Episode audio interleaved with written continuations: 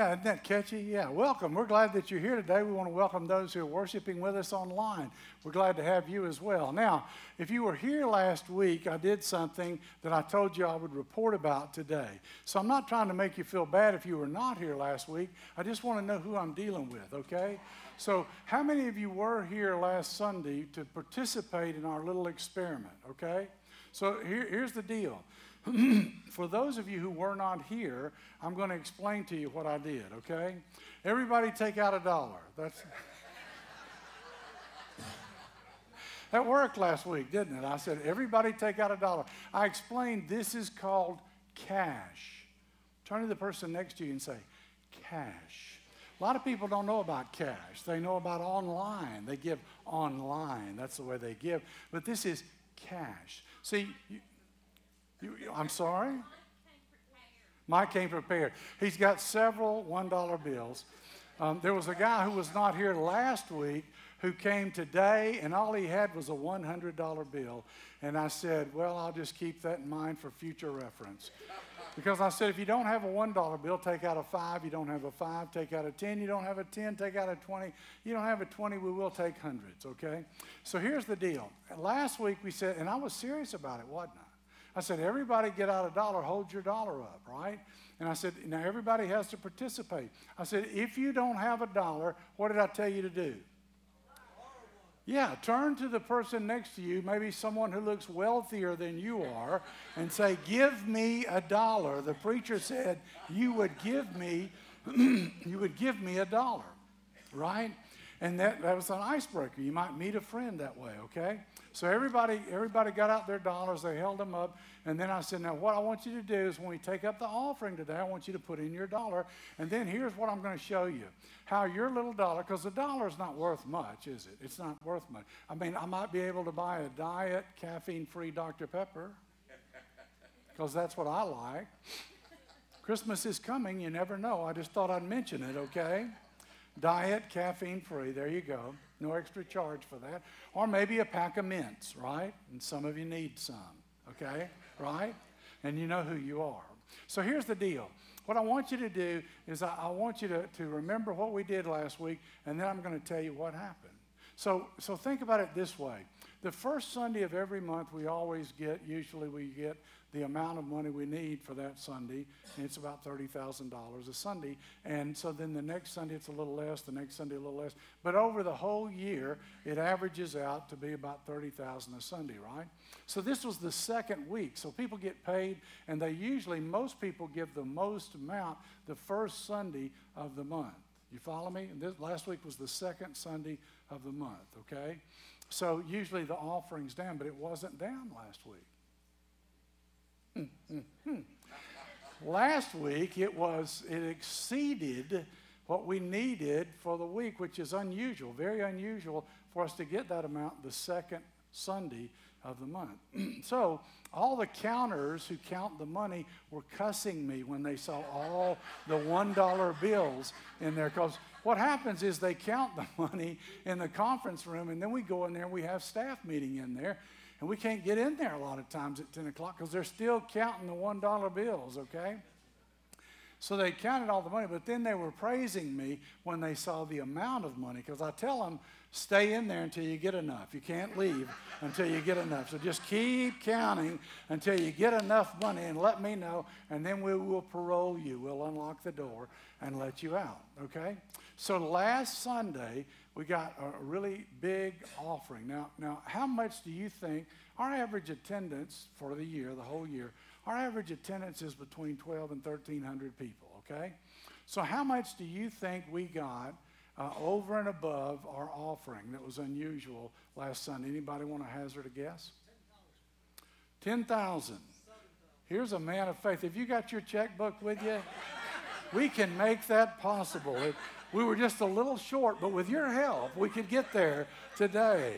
Yeah, ten thousand. I like the way you think. There you go. That's that's uh, that's Daddy Warbucks right there. That's who that is, okay? See the head there? Okay. All right, here's the deal. We got twenty-five hundred dollars over what we would normally get. twenty-five hundred dollars. Would you have thought that we would go? Yeah. Would, would you have thought that we would get that much, twenty-five hundred dollars over? But that's not all.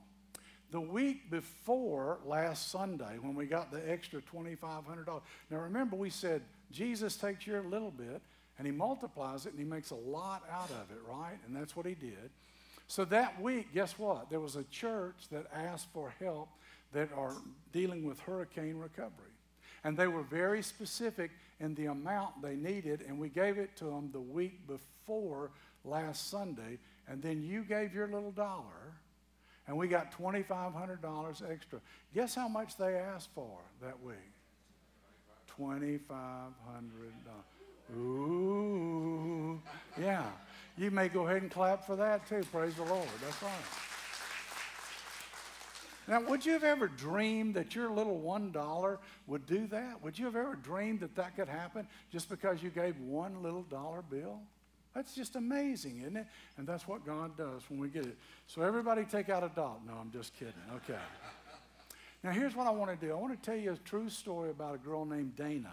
And years ago, Dana heard a message about how God would multiply what we give and really wanted to give a specific offering. She said, I looked in my checking account, and she said, when I did that, I saw that I had five dollars and thirty-five cents in my checking account. So I thought, I'll write a check for five dollars. But then she was a little nervous about that because she thought that's cutting it pretty close. So she decided, what I, I want to give something, I will give a dollar. And she's telling this to her growth group, and she's crying because she was so embarrassed that she wrote a check for a dollar. She said, I remember being so embarrassed writing this check for one dollar. It was so humiliating. But I decided I was going to do it, and so she gave it. She said, God, please multiply this offering to be a blessing to someone else. And then what happened was she went to her growth group that night, and she didn't tell anybody about it. And when she got there, there was a couple who was there, and they said, you know, we've been praying about something for some time. We've been thinking about it. We feel led to do something, and tonight we want to do this. We feel like this is the time that we're supposed to do this, and we're supposed to give this to you. And this couple gave her and her husband this offering. It was in an envelope. And when they opened it up, they looked inside, and there was a thousand dollars in the envelope. She gave one dollar. She got a thousand dollars back. And when she and her husband saw it, they were so blessed, they started crying. And then the couple who gave it to them were so blessed that they started crying. And then the growth group who watched it all started crying. Let me ask you a question. How many of you, when you hear a story like that, would like to be a part of being blessed by your growth group like that? Where do they meet? I'd like to go to see them, and maybe they give me one thousand dollars. That's what you're thinking, isn't it? I'm going to go to that. Of all the growth groups, that's the one I want to be a part of, right? But let me ask you this. How many of you, when you heard that story, you thought, I want to be a part of the couple who gave the money? I want to be a part of watching those people get blessed because I made a sacrifice for them. Because of what Jesus did, he calls us to be irrationally generous because he was generous. That's what we do. Giving and being generous are two different things. Everybody gives, but to live from a heart of irrational generosity is different from just giving. We want to grow beyond the scarcity mindset. You remember we talked about the scarcity mindset? And the scarcity mindset says, okay, now I've received, God has given, I've received, I'm going to consume, and I'm going to use what I've been given. So now I'm out of resources. So now I am lacking, and I'm going to panic. I'm worried about what's going to happen. I'm living paycheck to paycheck. And so the cycle continues, and you think, I'd like to give more, but I can't, because you're in this cycle of a scarcity mindset. But as Jesus followers, we don't serve a scarcity God. We serve a God who has an abundant supply. Do you remember last week we talked about the floodgates of heaven? And we said that there's three times in the Old Testament when God talks about it, and one of them was the flood. And he says, the floodgates of heaven are more than sufficient. It's not just the minimum that's required. It's more than enough to take care of the job. Because is God limited in his resources? Is he limited in his ability? When he sent the flood, did he say, I can, I can handle everything but the tallest mountains. I don't have enough water for that. No. There wasn't anything left, the Bible says, that was untouched. Everything flooded. The only thing that was left was the ark on top of the water. And so God says, hey, I've got an abundant amount. I've got an abundant supply. You can trust that. Abundance is a cycle. God gives to us, and we return back ten percent to him as an act of worship. And we believe that God opens the windows of heaven and pours out blessings as we bless others. And then our faith grows because we see what he did. Don't you think that couple who gave that money wanted to give more when they saw what that couple did? And we give more, and the cycle of abundance continues because we serve such a wonderful, great God. Now listen, everybody gives, but not everyone is generous. I want to talk to you about becoming abundant givers today, blessing people all over the world. There are three ways for us to give faithfully. Number one, we give spontaneously. That's what we do. We give spontaneously. Now, there'll be a time when we'll see somebody else in need, and we'll say, you know what, I can meet that need, and I'm going to take care of it. I have time, I have resources, I have the ability, and I wasn't thinking about it, but I see a need, and I'm honored and pleasured and excited to meet that need. It's just spontaneous. Did you know that's the way most people give? They weren't thinking about it, but they did it. Let's say that they have a single mom that they work with at the office. And one month, the single mom is struggling, and they've had extra medical bills, and she's struggling to pay her rent, and she doesn't quite have enough to do it. And so spontaneously, somebody in the office says, well, I'd like to contribute to that. Maybe some more of you would like to contribute. And so they get the money up right there and right then to help this single mom. Now, that particular experience is similar to what Jesus talks about when he tells a story about the Good Samaritan. If you don't know this story, there was a Jewish man who was beaten up by robbers and left on the side of the road, bleeding, likely to die if he didn't get care. A couple of religious guys independently walked right by him, afraid that maybe it was a trap or a trick. They just left him there. But then a Samaritan came along. Now, the Samaritans and the Jews didn't mingle together. In fact, the Jews looked down on the Samaritans. They were people that they just didn't feel like were as good as they were. And so it's really interesting that the Samaritan is the one who stops to help this Jewish man. And he comes there and he says, you know, I want to do something for this guy. What happened was the Samaritan didn't wake up that morning and say, now today I'm going to run into this guy who's beaten up and bleeding, and I'm going to do something to help him. He, he didn't know that was going to happen. But he did say, today I am a servant of the Most High God, and if there is a need somewhere I can meet, I'm available and I want to help meet it. So Lord, you can call on me. Now, here's what I want you to see. He went up to the guy and said, can I help you? He poured oil on his wounds. He bandaged him. He put him on his donkey, took him to a hotel, and he paid the bill. And then this is what Jesus said about him in Luke ten thirty-five. He said, the next day he took out two denarii and he gave them to the innkeeper. Look after him, he said, and when I return, I will reimburse you for any extra expense that you may have. What did the guy do? He didn't wake up planning to do it. It wasn't something that was on his agenda. But you know, sometimes we have divine appointments. And even though we make plans, God makes plans. And when that divine appointment opportunity came along, what did he do? He took care of it. He met that need. He said, I can do it. And that's what he did. I heard a story about a guy who felt like he was blessed and he wanted to be a blessing.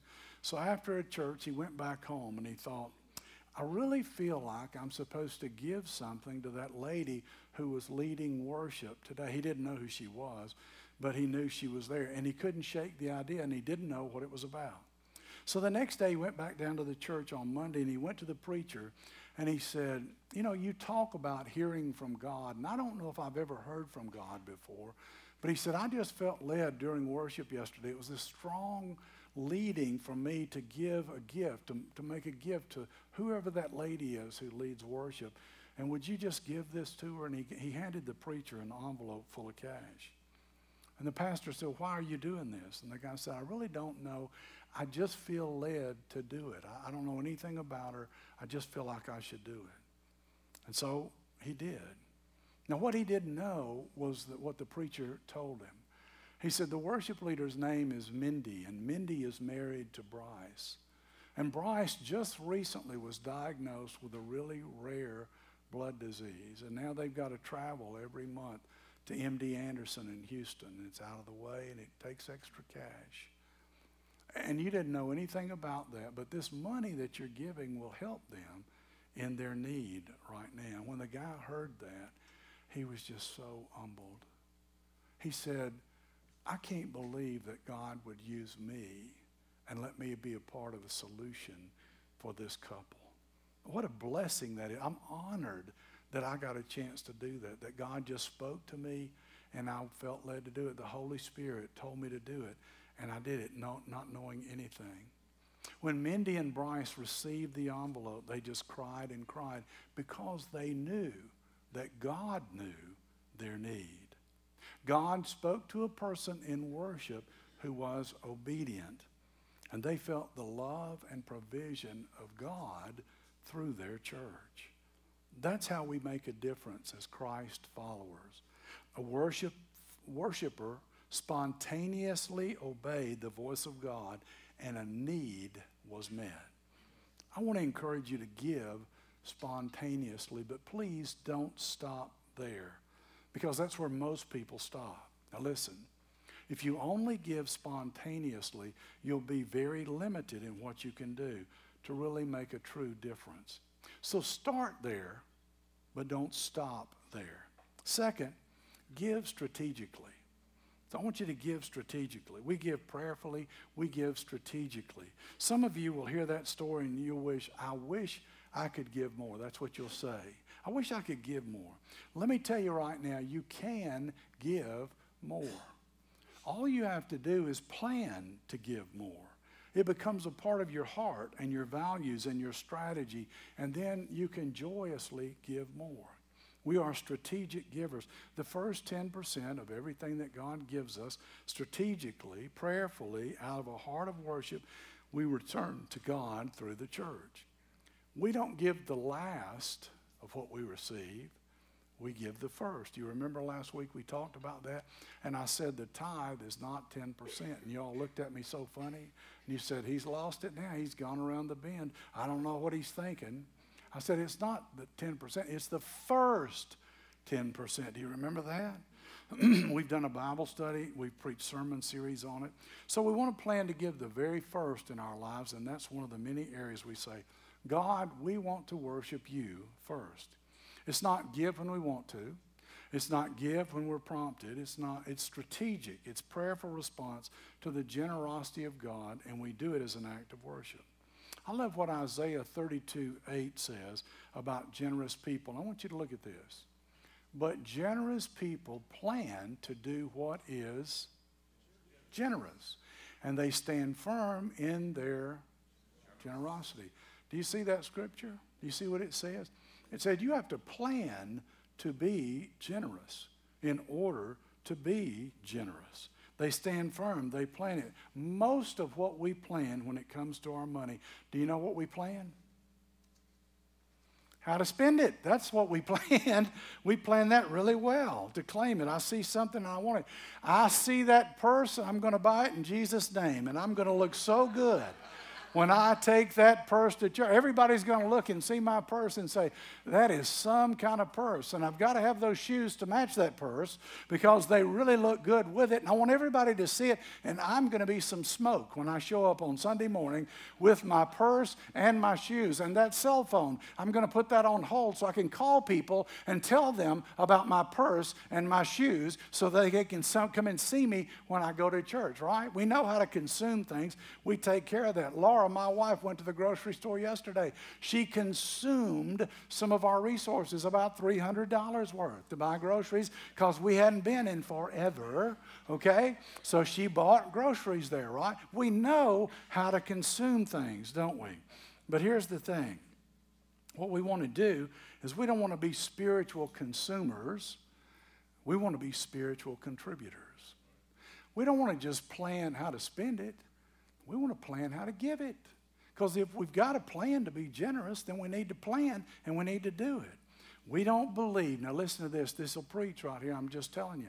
We don't believe the church exists for us. We believe that we are the church and we exist for the world.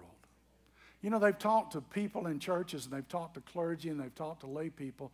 And if you ask a clergy person, what do you think the purpose of the church is, th- that person will say to reach the lost. But a lot of times if you talk to lay people in the church, they'll say, well, the whole purpose is to take care of us. I don't think that's in the D N A of Woodlawn. I think D N- the D N A of Woodlawn is to be generous. I think to whom much is given, much shall be required, and I think we just go out of our way to try to help people anytime we can. Recently in the district newsletter, they sent out this little email blast, and I read it, and Doug Pennington, our D S, said, you know, because the district office was blown away in the hurricane, and because we're paying so much for rent in the building we're in now, the, the district trustees have decided that what we're going to do is we're going to move into this one church that the church owns, the United Methodist Church owns, the district owns it, and, and there's not a Methodist church there. There is a, a church meeting there, but there's not a United Methodist church there. So that meant that that congregation was going to be displaced. And so they said, have you got any room that you could make room for somebody who needs a church to worship in? And I immediately texted him back, and I said, I, I think Woodlawn can do that because that's the spirit of Woodlawn. I believe we can make that happen. They want to meet on Sunday afternoons, and so they can just use the church facility. We wouldn't charge them a dime. We'd just let them use it because that's who we are. And I took it to the trustees, and they voted unanimously, and they said, sure, we'll do that.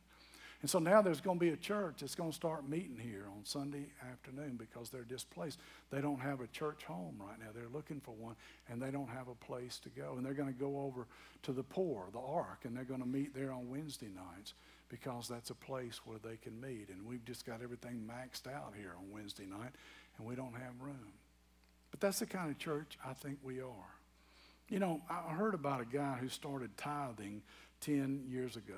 And he started increasing it. He said, you know, next year I'm going to give eleven percent. The next year I'm going to give twelve percent. Do you know how much he gives now? True story. He's up to thirty-three percent of his income. And, and another guy said, Pastor, this year I'm going to set a new P G R. Everybody knows what a P G R is, don't you? I can't believe that y'all are so foolish. You don't know. Look at the person next to you and say, what's a P G R, okay? A P G R.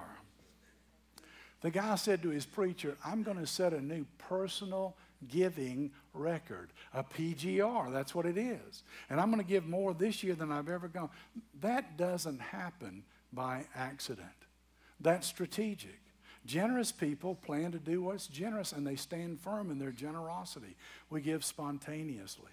Then we give strategically. And third, we give sacrificially.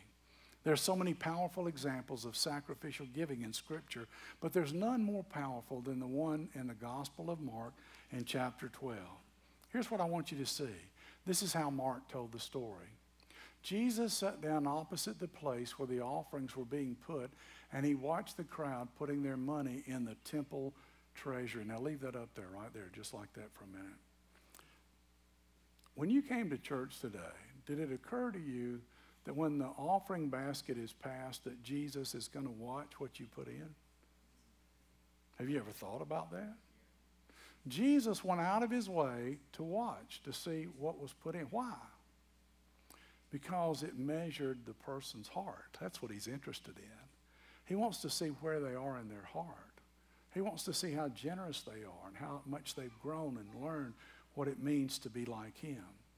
And so he watched. And then while he's doing that, it said many rich people threw in large amounts, but a poor widow came and put in two very small copper coins, worth only a few cents.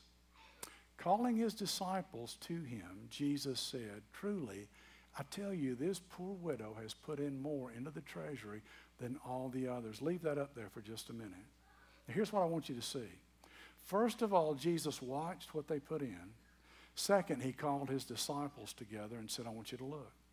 I want you to see it too, because I want you to be a part of seeing where that person is spiritually, because that's what we're trying to do. We're trying to reach people spiritually and help them grow in their faith." And then it says, they gave out of their wealth, but she gave out of her poverty, put in everything, all that she had to live on. So not only did he watch, but he asked them to watch. And then third, and this is the part that touches my heart, Jesus did not stop this woman from giving this sacrificial gift.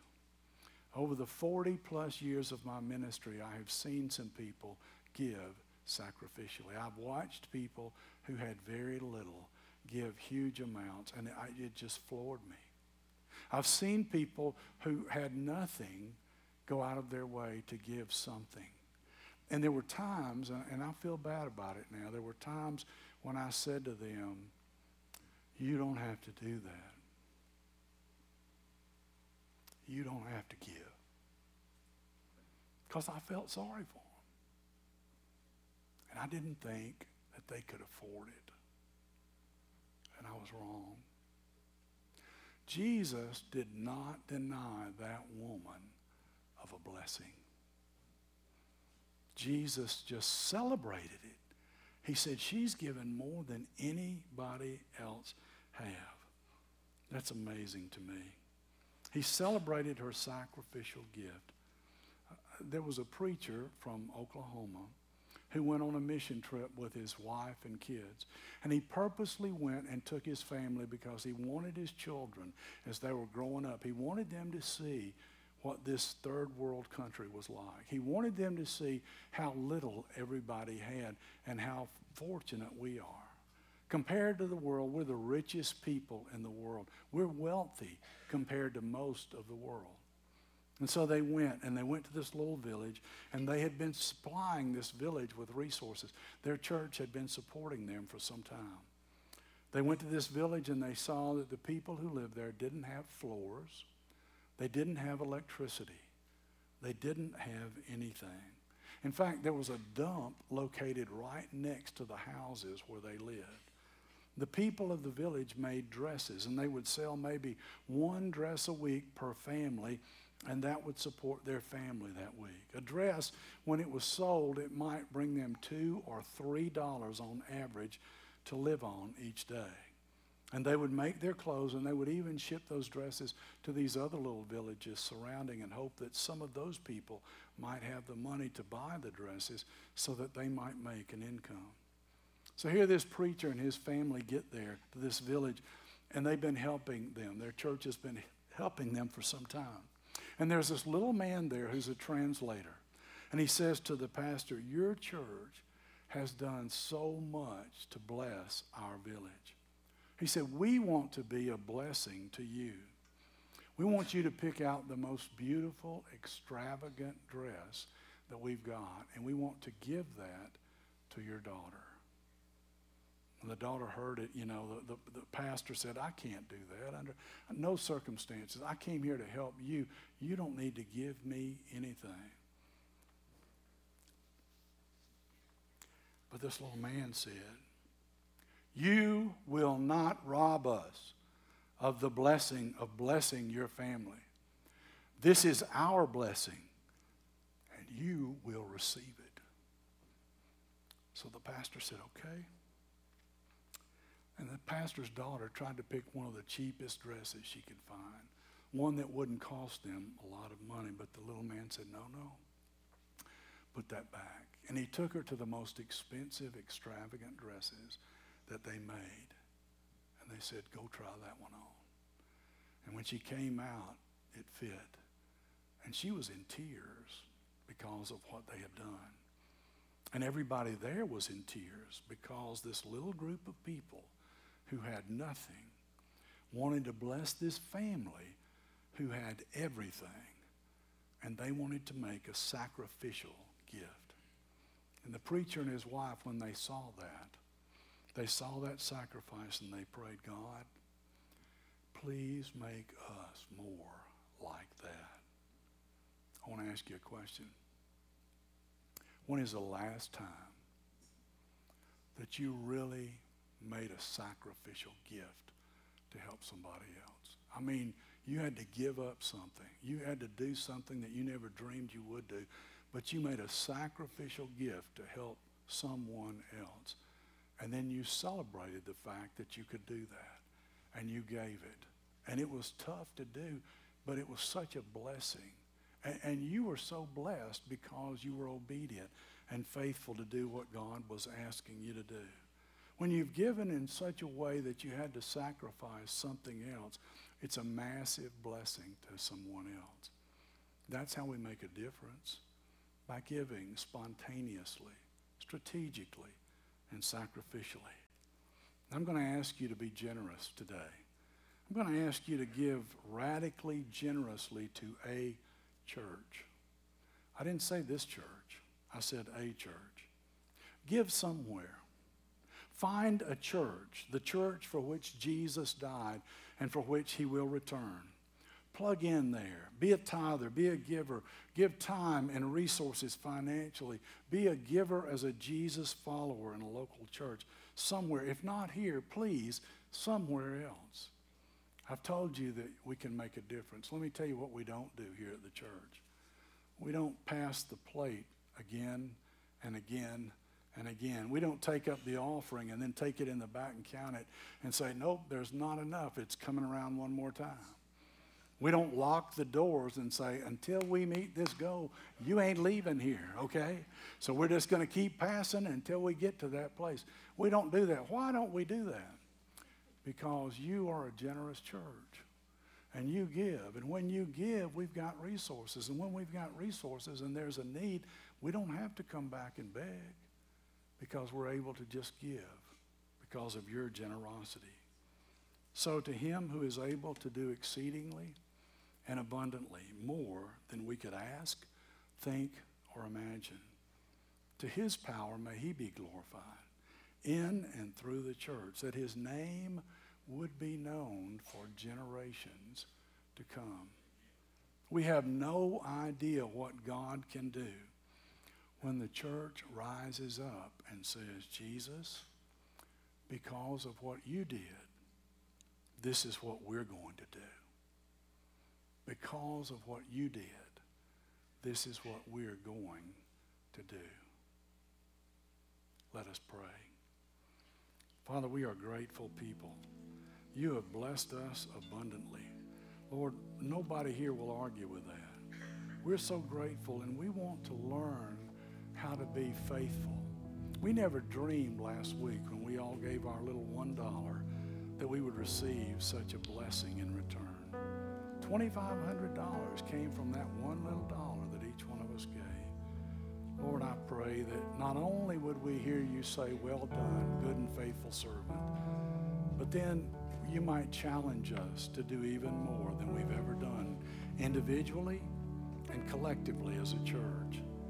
And Lord, when we think we're blessing somebody else, we'll see just how blessed we are and how fortunate. And we thank you for the privilege to be a part of what you do in other people's lives. We thank you in Jesus' name. Amen.